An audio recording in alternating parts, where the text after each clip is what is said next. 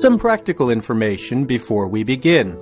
Our walk begins in Max Joseph Square at the foot of the bronze statue of King Maximilian Joseph I. The nearest metro station is Marienplatz. The royal residence is open every day and closes at 4 p.m. from the 16th of October to the 31st of March and at 6 p.m. the rest of the year. And apart from the residence, what are we going to see?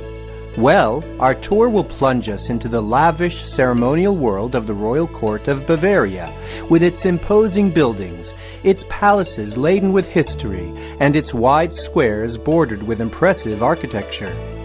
First of all, we'll visit the royal residence, which for more than five centuries served as the seat of government for the Bavarian royal family, the Wittelsbachs. Even today, it is still the biggest palace in Germany.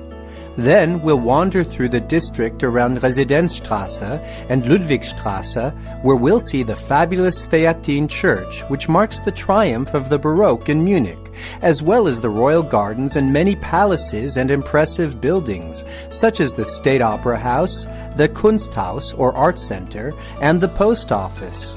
But to begin, let's walk over to our meeting point at the foot of the bronze statue of Max Joseph in the square.